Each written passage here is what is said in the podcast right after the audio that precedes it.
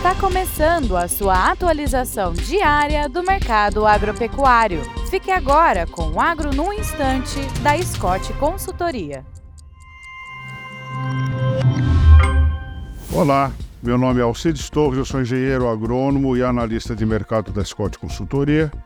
Estou aqui para mais um Agro no Instante e o papo de hoje é o consumo de carne bovina pelos chineses.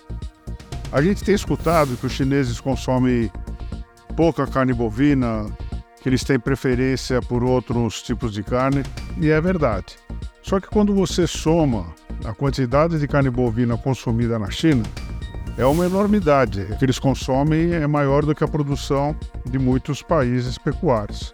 Para vocês terem uma ideia, em 2022, os chineses consumiram 10 milhões e 662 mil toneladas de carne bovina. Neste ano, a expectativa é que o consumo seja de 11 milhões e 80 mil toneladas de carne bovina, e a expectativa para 2024, para o ano que vem, é que os chineses consumam 11 milhões e 180 mil toneladas.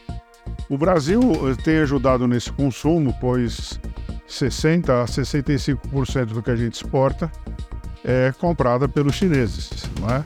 Então, uh, embora o consumo per capita ainda seja relativamente baixo em relação ao Brasil, quando a gente uh, soma a quantidade absorvida pelos chineses, é uma coisa muito grande.